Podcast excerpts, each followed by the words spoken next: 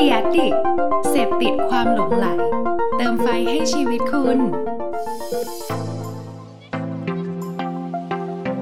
You're listening to Stat and Start podcast.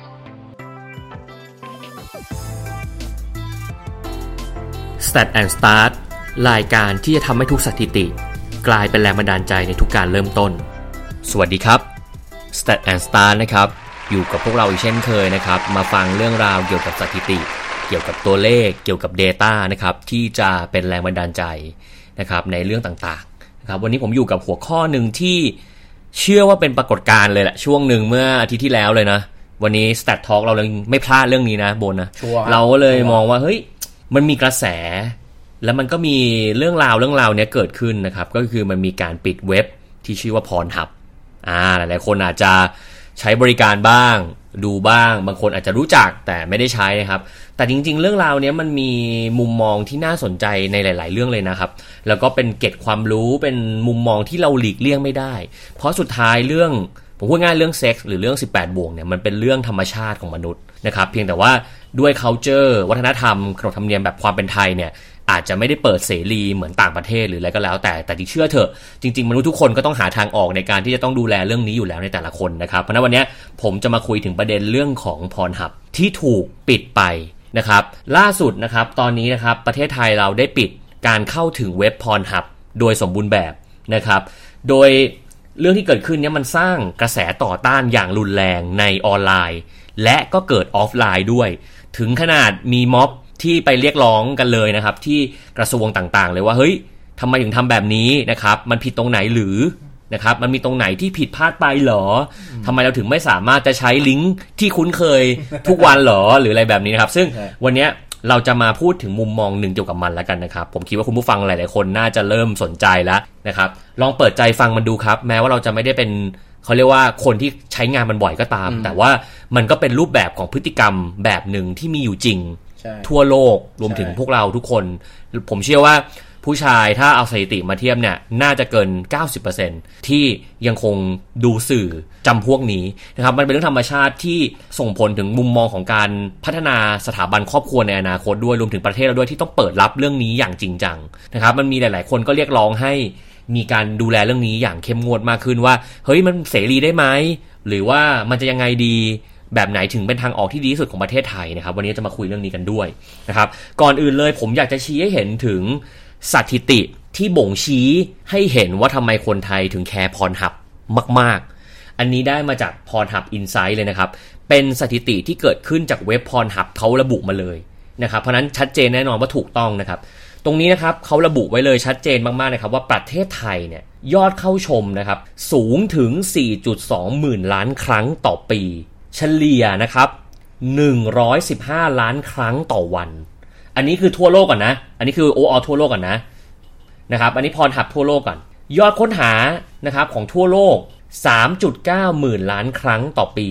ทางอินเทอร์เน็ต เพราะฉะนั้นตัวนี้คุณจะเห็นแล้วว่าทั่วโลกเนี่ยเยอะมากๆ 115 ล้านครั้งต่อวัน เยอะมากนะครับ แต่ประเทศไทย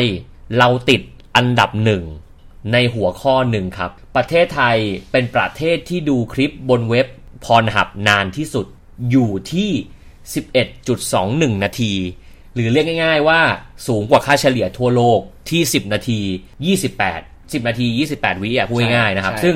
ไทยเนี่ยเป็นอันดับหนึ่งเลยรองลงมาเป็นฟิลิปปินส์เนเธอร์แลนด์สหรัฐอเมริกาแล้วก็แคนาดา มันชี้ให้เห็นว่าคนไทยเนี่ยสเปนไทม์อยู่บนเว็บนี้นะจริง ๆ นะ อันนี้ก็น่าสนใจนะครับ รวมถึง ประเทศที่เข้าเว็บเนี้ยมากที่สุด ประเทศไทยเองก็ติดอันดับ 17 ของโลกนะครับ อันดับหนึ่งเลยคือสหรัฐอเมริกา อันดับ 2 คือญี่ปุ่น อันดับ 3 คือสหรัฐอาณาจักร อันดับ 4 คือแคนาดา อันดับ 5 คือฝรั่งเศส เพราะนั้นจะเห็นแล้วว่าประเทศไทยเนี่ยอันดับ 17 ถือว่าไม่น้อยนะ ก็มีคนเข้ามาดูเว็บนี้อย่างมากเลยนะครับ แล้วเขาบอกว่าวัยนะครับที่เข้าชมทั่วโลกมากที่สุดนะครับ อยู่ที่ประมาณช่วง 25-34 ปี อยู่ที่ 36%ค่าเฉลี่ยอายุผู้ชมทั่วโลกเนี่ยอยู่ที่ประมาณ 36 ปีนะครับ ส่วนอายุที่ต่ำลงมาหน่อยเป็น 18-24 ปีเนี่ยอยู่ที่ประมาณ 25%แต่ถ้าเป็นคนไทย 2 อันดับแรกเนี่ยจะอยู่ที่ 25-34 ปีเนี่ยสูงถึง 45%แสดงว่าคนไทยเนี่ยชั้งใหญ่กับ population ที่ใช้บริการพรหับเนี่ยจะอยู่ที่ช่วงแบบ first jobber ล้ว ก็คือ 25-34 ปี รองลงมาคือช่วง 18 ถึง 24 ปีเนี่ยใช้อยู่ที่ 20%ค่าเฉลี่ยอายุคนไทยเนี่ยจะเด็กกว่าทั่วโลกนิดหนึ่งอยู่ที่ประมาณ 34 ปี ตรงเนี้ยชี้ให้เห็นแล้วว่า เฮ้ย ทาร์เก็ตกลุ่มที่ออกมาโวยก็สอดคล้องนะ แล้วก็กลุ่มคนที่ใช้บริการเว็บพวกนี้ก็สอดคล้องกับในแง่ของร่างกายมนุษย์ด้วย มนุษย์เองเนี่ยจะใช้งานมุมเนี้ยเยอะๆหน่อยก็เป็นมันก็เป็นไซเคิลของมันช่วงวัยรุ่นพอแก่หน่อยก็อาจจะใช้บริการน้อยหน่อย แต่ช่วงวัยรุ่นก็ยังใช้เยอะอยู่ใช่ฮอร์โมนอะไรมันยังเยอะอยู่ก็เป็น สอดคล้องกับหลักการธรรมชาติมนุษย์เหมือนกันนะครับเขาบอกว่าช่วงเวลายอดนิยมเฉลี่ยรายสัปดาห์นะครับ ดูมากสุดคือเที่ยงคืนครับ จริงไหมถามใจเธอดูนะครับว่าคุณดูบ่อยช่วงเที่ยงคืนจริงไหมนะครับ น้อยสุดคือช่วงตีห้าใครดูตีห้าก็แปลกแล้วฮะ แต่ก็ยังมี แล้วแต่คนแล้วแต่คนก็มีอยู่ วันที่คนดูเยอะที่สุดนะครับ คือวันอาทิตย์ แล้วก็วันที่คนดูน้อยที่สุดคือวันศุกร์ผมตั้งข้อสังเกต อันนี้ได้เลยนะจากสถิตินี้นะ ผม อันนี้เป็นสมมุติฐาน สมมติฐานจากวันศุกร์ที่น้อยเนี่ยค่อนข้างมั่นใจว่าวันศุกร์เป็นวันที่คนไทยออกไปเที่ยวเยอะนะครับเป็นวันที่คนไทยเนี่ยใช้เวลากับการไปแฮงเอาท์กับกิจกรรมอื่นเยอะ อาจจะไม่มีเวลามาดูตรงนี้มากเท่าไหร่ใช่แต่วันอาทิตย์เนี่ยส่วนมากมันเป็นวันที่อยู่บ้าน เป็นวันที่คนอยู่บ้านกันเยอะ แล้วก็วันจันทร์ต้องเครียดต้องออกไปทำงานละ ก็อาจจะเป็นการรีแลกซ์แบบหนึ่งก็ได้นะนี่ผมเป็นสมมติฐานนะครับ แต่วันอาทิตย์น้อยสุดวันศุกร์มากสุดจริง ๆ ครับ อันเอ้ยวันอาทิตย์มากสุดสิใช่วันศุกร์น้อยสุดจริงๆเออเพราะฉะนั้นอันนี้ ก็ถือว่าเป็นตัวเลขที่ส่งผลให้เห็นถึงว่าทำไมกระแสต้านนะครับของคนทั่วไปถึงเยอะถึงได้เข้นะมครับข้นเออมนมนมนมนมองไงบ้างกับสถิติตรงนี้ คือช่วงก่อนหน้านี้เนี่ยช่วงก่อนหน้านี้ก็เห็นบ่อยมาก มีช่วงหนึ่งเคยเห็นแฮชแท็กขึ้นในทวิตเตอร์ว่า เฮ้ย ใช้สัญญาณค่ายนี้ดู Pornhub ไม่ได้ ใช้สัญญาณค่ายนี้ดู Pornhub ไม่ได้ คือจริง ๆ มันมี warning มานานมากแล้วนะว่า มันมี demand ของการใช้ที่ค่อนข้างเยอะ แล้วพอมันเกิดเหตุการณ์ที่ถูกบล็อกจริง ๆ แล้วคนใช้ไม่ได้จริง ๆ ขึ้นมา มันก็เลยเป็นเหตุการณ์ใหญ่ที่คนเริ่มออกมาประท้วง ออกมาแสดงจุดยืน ออกมาหาแนวร่วม มันสูญเสียอะไรบางอย่างไปเอออะใช่มันเหมือนมันเหมือนเอ้ยคุณยึดหัวหาดเราไปเออออะไรเงี้ยคือคือถามว่าทำไมมันมีผลเยอะ ผมผมมองว่าประเทศไทยเนี่ย ด้วยความที่เราแสดงออกเรื่องนี้มากไม่ได้ ในสังคม คือเราพูดคุยกันอย่างเปิดเผยแม้ไม่ได้ยกจะคุยกับเพื่อนที่ที่สนิทจริง ๆนะครับทำให้คนที่มีความต้องการลึกๆอยู่ในจิตใจเนี่ย ต้องหาพึ่งที่พึ่งพิงแบบเนี้ยเป็นที่ในการมามีอารมณ์ร่วมปลดกับเรื่องนี้ปลดล็อกอ่าปลดล็อกปปลลดดล็ล็ออกกปลดล็อก ไม่รู้จะใช้คำยังไงดีเออเออเพราะฉะนั้นเนี่ยผมว่ามันเหมือนกับนองในแง่ดีคือเขาก็มีมารยาทอะ เออ ดูคนเดียวทำอยู่อยู่กับตัวเองอะไม่ได้ไปยุ่งกับใคร คือคือเทปนี้ต้องบอกก่อนนะคุณผู้ฟังว่าเราก็ต้องสงวนคำมาก ๆ เลยเดี๋ยวกลัวติดติดติดธงติด flag ติดเรทติดเลทคือคือเราเองมองว่ามันน่าสนใจ แต่เราก็พยายามจะเบี่ยงประเด็นไม่ให้มันทะลึ่งตึงตังเกินไปนะครับ แต่ว่ามันมี insight หลาย ๆ อย่างที่เวลาเรามาดูเราเราไม่ค่อยคิดอะไรกับมันอะอะจริงๆถ้าเกิดคุณพูดถึงว่าคนไทยน่าจะดูชาติไหนมากที่สุดอะคุณคิดว่า AV ชาติไหนคนไทยดูเยอะสุดคุณอาจจะคิดว่าญี่ปุ่นเออถูกบ้านเนี้ยญี่ปุ่นทุกคนก็ชอบญี่ปุ่น ซึ่งใช่ AV ญี่ปุ่นเนี่ยดังสุดละ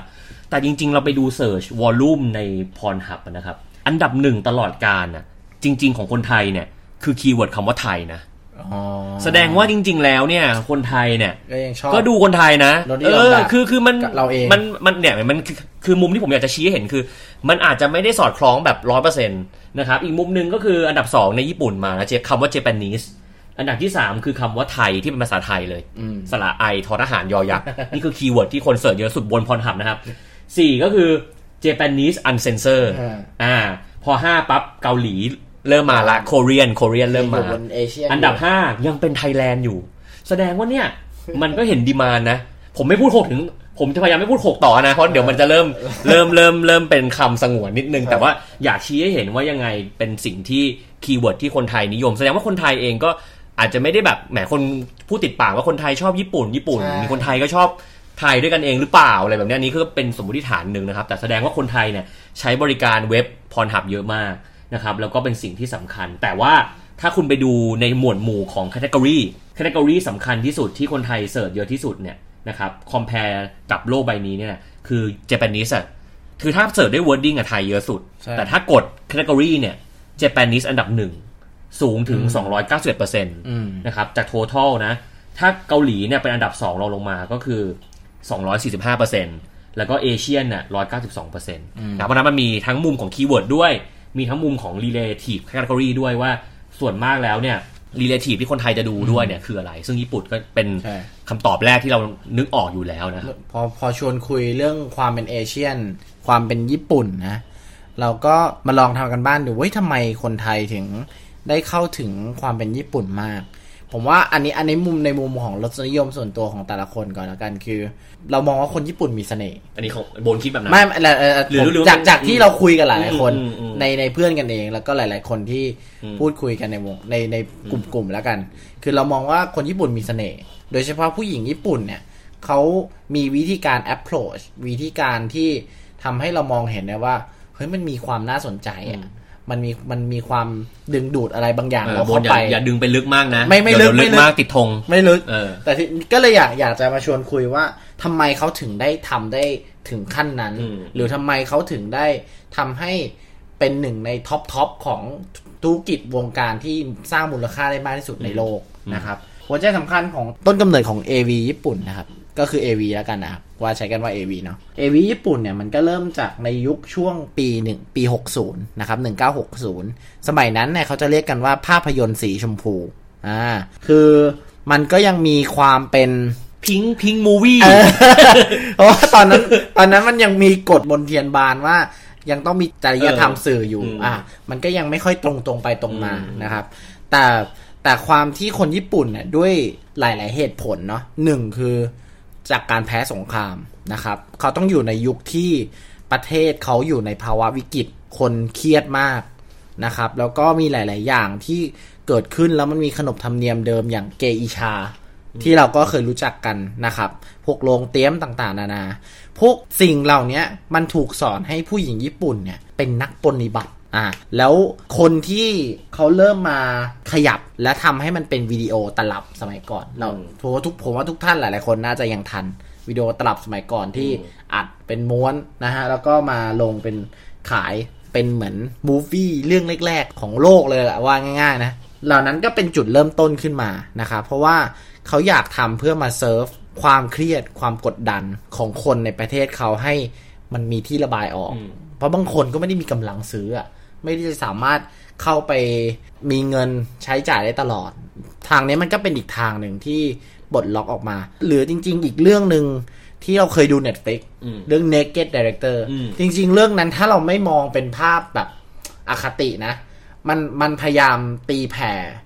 เบื้องหลังวงการหนังญี่ปุ่นได้ดีมาก ว่าประเทศเขากำลังเจอกับอะไร ผู้ชายและผู้หญิงและบทบาท ในเรื่องนี้มันที่มันถูกกดดันและความเครียดเนี่ยมันทำให้เขารู้สึกว่ามุมมองตรงนี้แล้วเพศหญิงอะ่ะมีสิทธิ์ที่จะแสดงออกถึงความเท่าเทียมกันในเรื่องนี้ได้ จริงๆผมว่าประวัติของมันมันมีเหตุและผลนะเพราะว่าถ้าเกิดผมต่อยอดจากสิ่งที่โบนเอามาเล่าเนี่ยดีนะ ผมว่าหลายๆคนไม่เคยรู้เลยนะว่ามันมันมีที่มาที่ไปจากอะไรแต่ว่าสิ่งหนึ่งเลยของ AV เนี่ยคือต้องเข้าใจก่อนว่า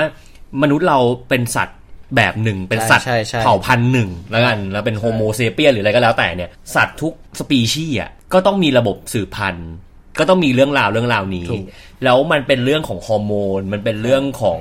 อารมณ์ มันเป็นเรื่องของสมองใช่ที่ส่งผลต่อเรื่องนี้ไม่ไม่มากก็น้อยเลยทีเดียวใช่เพราะฉะนั้นตรงเนี้ยมันเลยเป็นเหตุผลที่ว่าความเครียดมันสามารถจะถูกลดทอนได้ถูกแต่ทุกอย่างมันมี ความแตกต่างกันแล้วแต่บุคคลนะครับ ผมว่าเรื่องเนี้ยมันเป็นเรื่องปักปักเจกนิดนึง คือแต่ละคนก็มีคำว่าพอดีไม่เท่ากัน ใช่ บางคนดีฟหน่อยเยอะหน่อย บางคนน้อยหน่อย มันก็จะมีบางคนแบบเยอะมากก็ไปเรียกเขาว่าไอ้หืนอืมบางคนใช่น้อยหน่อยก็เรียกเป็นคนแบบเซ็กเสื่อมอะไรเงี้ยมันอ่ามัน มันมันแล้วแต่แต่จริง ๆ เห็นด้วยคือเอ่อการมาของ AV เนี่ยมันมาเพื่อเซิร์ฟเขาเรียกว่าภาพรวมของคนใช่หรือพฤติกรรมของคนที่มันเกิดขึ้นหรือสถานการณ์บางอย่างที่เกิดขึ้นเหมือนกันในยุคนั้น ใช่อืมจริงๆจริง ๆ ถ้าเรามองกันจริง ๆอะมันคือการแก้เพนพอยต์เลยนะอืมแต่ถ้าถ้าเราเรามองเป็นโลกแบบเอ่อเสรีนิยม โลกทุนนิยมนะ แล้วมองเป็นภาพธุรกิจล้วนๆนะ จริง ๆ เรื่องนี้มันก็คือหนึ่งในนิดของคนอืมที่ถูกสร้างขึ้นมาด้วยตั้งแต่เราเกิดมาแล้วก็มีอยู่แล้วเป็นธรรมชาติอะคนที่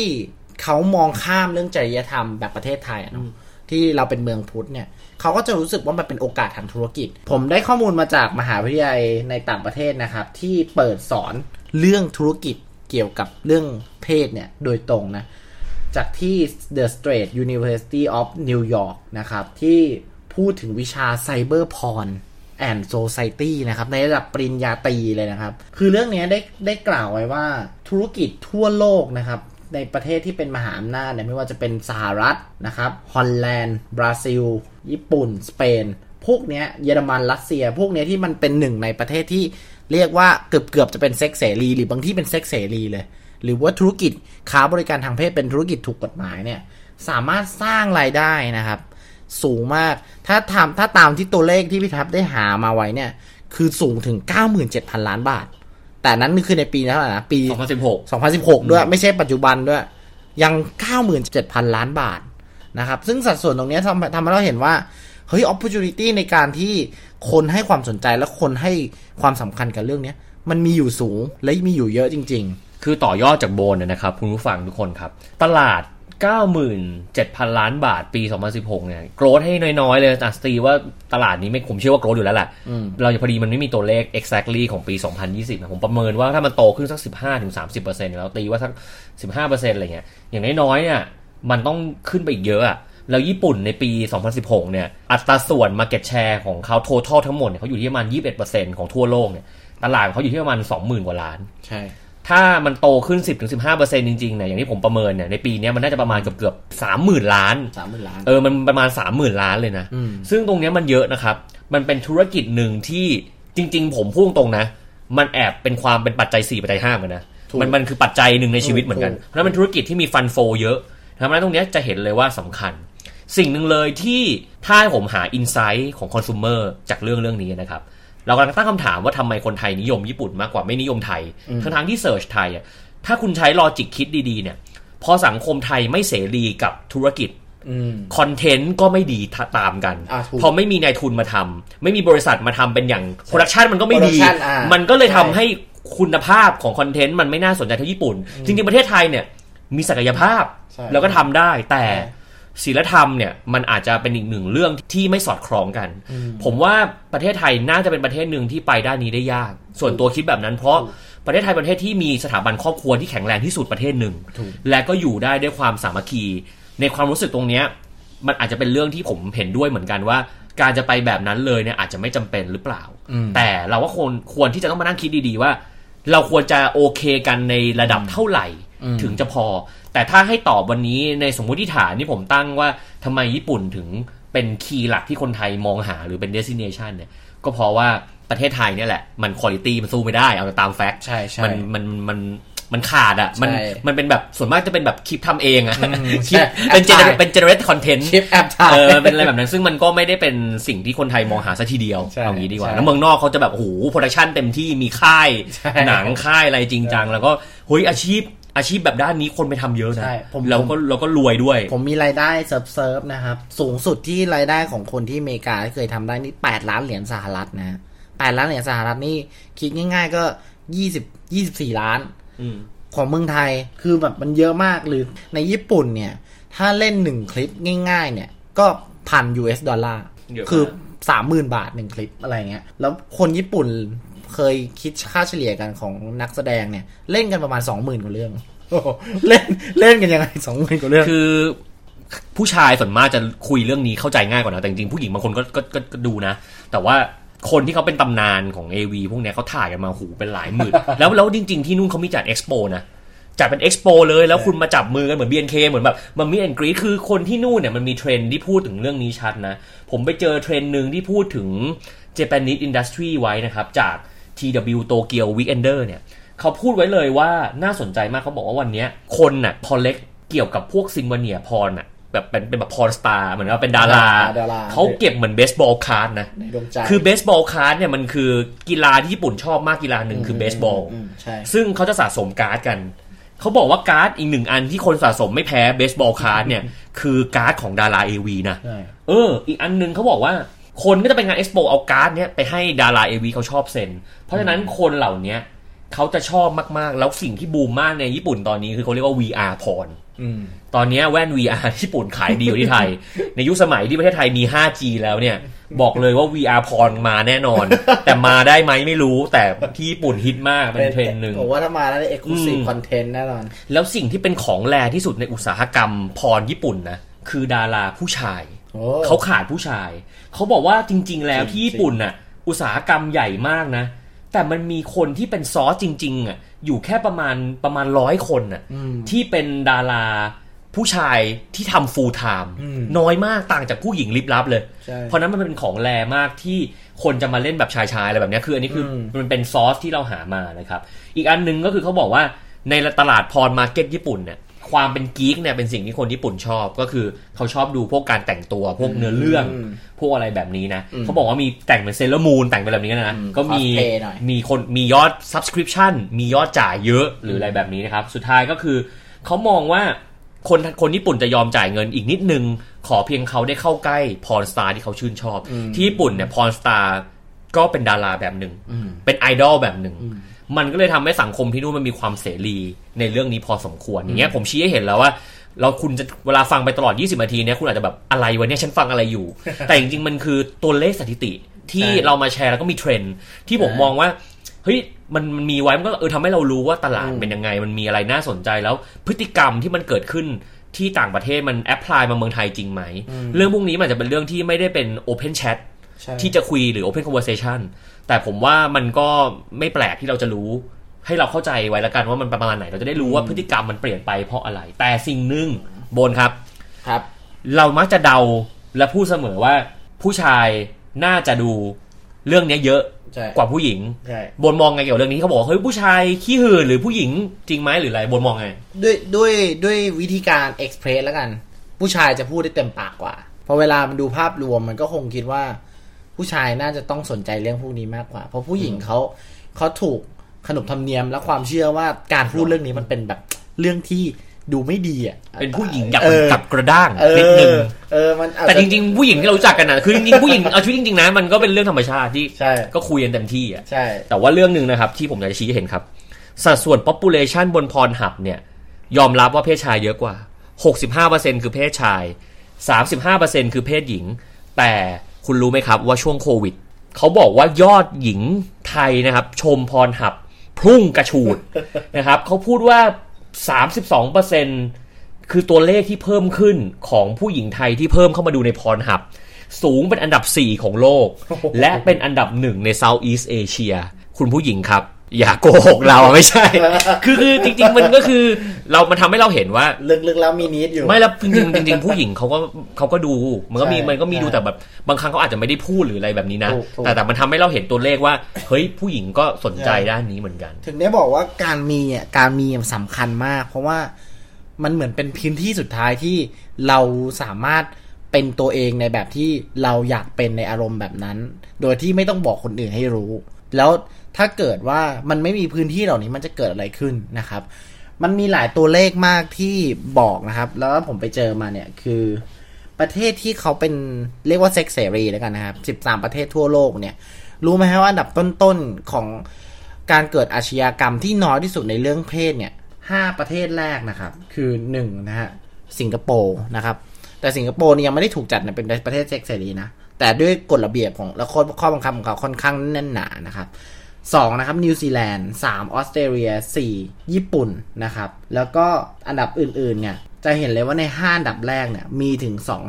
สองอันดับนะครับออสเตรเลียและญี่ปุ่นนะครับที่เป็นประเทศที่เซ็กเสรี และทำให้เป็นประเทศที่ปลอดภัยที่สุดในเรื่องของการคุกคามทางเพศด้วย คือสุดท้ายแล้วอะครับในความหมายที่โบนพยายามจะบอกแล้วผมว่าก็จริงก็คือมันไม่ได้หมายความว่าการ คุยเรื่องพวกนี้ หรือการเอามามาบนเสรีอะใช่มันจะไม่ทำมันจะทำหรือไม่ทำให้เกิดอาชญากรรมเอางี้ดีกว่าถูกมันไม่ใช่แฟกเตอร์แบบ relative ที่ว่าถ้าหนังโป๊เยอะๆหรือเสรีอาชญากรรมจะพุ่งผมว่าไม่ใช่นะ อันนี้ผมผมว่าต้องมองมองตัวเลขมันใหม่มองสถิติมันใหม่ คือคือการที่มันมีเนี่ย ผมว่ามันอาจจะทำให้ภาวะความเครียด ภาวะความกดดัน ภาวะของการที่เราไม่รู้จะเอาอารมณ์นี้ไปลงกับใครเนี่ย มันมีที่ปลดปล่อย แต่ถ้าเกิดมันถูกเก็บไว้เนี่ย มันอาจจะส่งผลต่อการสะสมและการเก็บกดในการเกิดอาชญากรรมได้ง่ายขึ้น อีกมุมหนึ่งนะครับที่อยากจะเสนอก็คือว่า ตอนนี้มันก็เริ่มมีกระแสว่ามีพรรคการเมืองนะครับอายกตัวอย่างเป็นพรรคการเมืองแล้วกัน ที่เสนอนโยบายนะครับ ว่าอยากให้มีการค้า sex toy นะครับ เป็นแบบเสรีและถูกกฎหมายนะครับ คือเป็นเหมือนครึ่ง step แหละ ไม่ต้องถึงขนาดขั้นค้าประเวณี แต่อย่างน้อย sex toy เนี่ย ก็น่าจะทำให้ช่วยมีผลช่วยในการแก้ปัญหาเรื่องการคุกคามทางเพศในสังคมไทยได้ อันนี้คือสิ่งที่เขานำเสนอ เพราะว่าตัวเลขหนึ่งที่น่าสนใจนะครับคือ sex toy เนี่ยส่วนใหญ่แล้วนะครับ ในมูลค่าถ้าพูดถึงในมูลค่าตลาดของแบบต่างประเทศเนี่ย โดยเฉพาะญี่ปุ่นนะเราเราเดินเข้าแบบดองกี้พวกอะไรเงี้ยนะคือมันเป็นโซนที่แบบขายกันเป็นเรื่องปกติมากนะฮะ แล้วมูลค่ามันก็เติบโตควบคู่ไปกันกับพวกเว็บหรือหนังผู้ใหญ่อะไรพวกนี้เลยนะครับ เด็กๆแล้วอย่างน้อยก็ขายกันก็หลักพันล้านเป็นเรื่องปกติมากในต่างประเทศ แต่สิ่งที่สำคัญคือการการที่อย่างน้อยมันมันช่วยเนี่ย มันอาจจะทำให้การปลดปล่อยอารมณ์ทางเพศอะมันก็ ถูกปลดปล่อยได้ง่ายขึ้นด้วย โดยที่เราไม่จำเป็นต้องไปใช้บริการจริง ๆ คือมันก็เป็นเหมือนตัวช่วยสำคัญแหละนะครับ แล้วก็อย่างสุดท้ายที่จะฝากไว้นะครับ ถ้ามองอีกมุมหนึ่งในการค้าประเวณีทางเพศนะครับ ประเทศเยอรมันก็เป็นอีกเคสตัดดี้หนึ่งที่น่าสนใจคือ เขาเปิดให้มีการร่างกฎหมายให้เขตพื้นที่พื้นได้ใดพื้นที่หนึ่งเนี่ยเป็นพื้นที่ค้าประเวณีทางทางเพศแบบเสรี เสร็จแล้วเนี่ยสิ่งที่เกิดขึ้นคือเขาสามารถเพิ่มเปอร์เซ็นต์นักท่องเที่ยว จากต่างชาติและทั่วโลกได้มากกว่า 2-300%เปอร์เซ็นต์ในเวลาไม่กี่ปีนะครับก็กลายเป็นว่ามันเป็นการกระตุ้นเศรษฐกิจไปอีกแบบหนึ่งซะงั้นคือคือทั้งหมดที่เอ่อผมและโบนพยายามจะมาคุยใน Stat Talk วันนี้นะครับ ไม่ได้มีเจตนาที่จะบอกว่าแบบไหนดีกว่าหรืออะไร แต่สุดท้ายแล้วผมอยากให้ลองฉุกคิดว่าอย่างน้อยๆเนี่ยสถาบันครอบครัวหรืออะไรแบบเนี้ยนะครับ หัวใจสำคัญที่สุดเลยที่เกิดปัญหาอะไรเลยเรื่องเกี่ยวกับเรื่องของเพศสัมพันธ์หรืออะไรก็แล้วแต่กับเด็กเนี่ยคือการที่เราไม่หันหน้าคุยกัน ผมว่าประเด็นเนี้ยสำคัญนะครับรณรงค์ยืดอกพกถุงหรืออะไรก็แล้วแต่เนี่ยมันเกิดขึ้นมาตลอด เพราะว่าเด็กที่ขาดความรู้และไม่เข้าใจว่ามันเป็นเรื่องธรรมชาตินะครับ ไม่รู้ว่าเรื่องราวเหล่านี้มันเป็นเรื่องปกติ ที่สามารถพูดคุยกันได้และป้องกันได้เนี่ยมันส่งผลเสียที่มากกว่านั้น มากกว่าการที่จะมีเว็บหนังโป๊เว็บหนึ่งอยู่บนโลกใบนี้ด้วยซ้ำจริงๆเพราะฉะนั้นตรงเนี้ยเราอยากที่จะให้เป็นมุมมองแล้วกันว่าสถาบันครอบครัวสำคัญนะครับ เราไม่คุยเรื่องเนี้ย หรือเราทำให้บรรยากาศการคุยเรื่องเนี้ยเป็นเรื่องผิด หรือเป็นเรื่องที่ไม่ควรคุยกันเนี่ยสำหรับผมผมว่าไม่ใช่นะครับผมเป็นคนหนึ่งที่เอ่อเชื่อว่าการเปิด conversation คุยเรื่องนี้แบบปกติได้เนี่ยเป็นสิ่งที่ดี จริง ๆ ผู้ชายแบบแบบเราเนี่ยต้องมีโมเมนต์พ่อกับลูกคุยกันว่า เฮ้ยพกนะเว้ยหรืออะไรคือใช่คือมันเป็นเรื่องธรรมชาติที่ว่าผู้ชายต้องรับผิดชอบใช่ผู้หญิงก็ต้องระมัดระวัง คือคือมันเป็นของคู่กันที่เราอยากจะแชร์วันนี้คือสุดท้ายแล้วกฎหมายก็เรื่องหนึ่ง ประเทศจะเป็นไงก็เรื่องหนึ่ง การปิดพรหับมันช่วยไหมก็ไม่รู้เรื่องหนึ่งคือ คือเรามองว่าแต่เรื่องนี้เป็นเรื่องสำคัญที่เราต้องหันมาดูนะครับ เราเข้าใจในขนบธรรมเนียม ของประเทศไทยอะว่าประเทศไทยมันมีประเพณีแบบเนี้ยมันมีใช่ความเชื่อแบบเนี้ย culture มันไม่เหมือนกันนะแต่เราอยากให้ปัญหามันน้อยลงจริง เพราะฉะนั้นถ้าเราหันหน้าคุยกันมากขึ้น การซื้อถุงยางในร้านสะดวกซื้อก็ควรจะทำให้มันไม่อายอะถูกคือถ้าเกิดอืมแบรนด์ไหนนะ หรือดูเล็กเองนะใช่หันมาทำเรื่องเนี้ยคือผมเชื่อว่าต้องมีผู้ชายอีกเยอะที่กลัวการไปซื้อถุงยางหรืออาย จริง ๆ นะ คือไม่รู้นะบางคนน่าจะเป็นนะไม่รู้บนเป็นไหมคือคืออีแคมเปญยืดอกพกถุงเนี่ยจริง ๆ แล้ว มันมันควรจะต้องทำให้ทุกคนที่เดินเข้าไปแล้วรู้สึกว่าทำไมฉันจะต้องอายในการที่ฉันจะเลือกประเภทของถุงยางที่ฉันจะซื้อ ใช่คือผมบอกคุณคุณคุณลองคิดนะ คุณเอาดารามาถือสบู่ คุณเอาดารามาถือเครื่องสำอาง แต่คุณเคยเอาดารามาถือถุงยางแล้วบอกว่าผมใช้ไหมอะคือคือมันมันเป็นอะไรง่ายๆนะเป็น common sense แต่ว่าผมรู้สึกว่าการทำแคมเปญแบบเนี้ย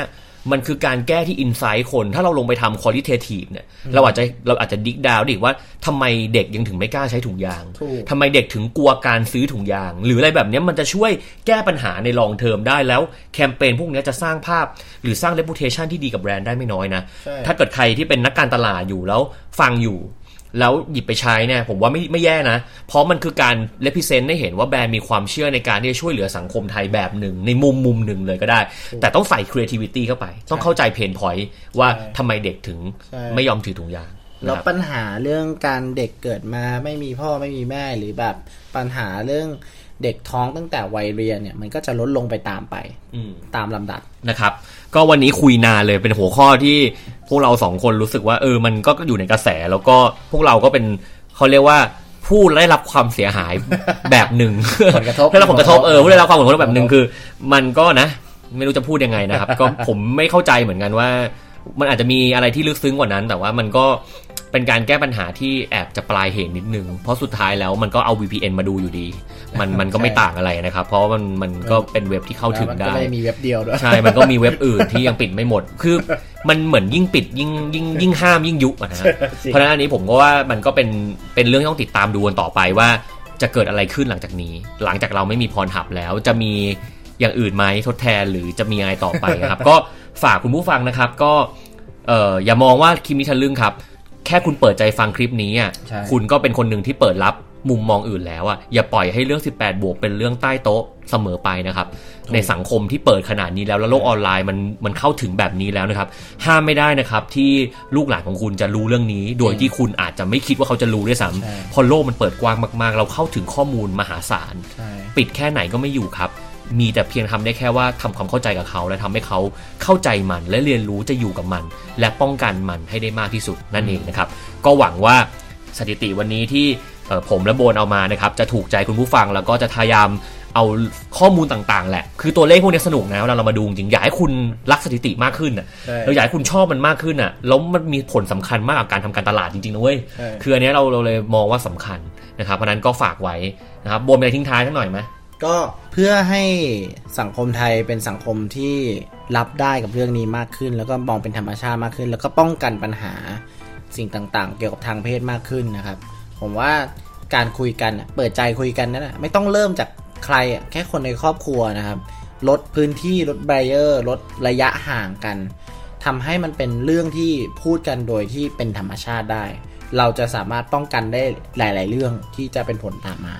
ก็หวังว่าจะมีประโยชน์นะครับ ขอบคุณทุกคนนะครับที่ติดตาม Stat and Start ตลอดครับ พบกันใหม่ตอนหน้า เดี๋ยว Stat Talk จะมี Stat Talk on the road มากขึ้นด้วยนะครับ เรามีแผนจะลองออกไปหาคนมาคุยเพิ่มอีกสนุกสนุกเข้าไปอีกนะครับ ก็ติดตามชมรูปแบบ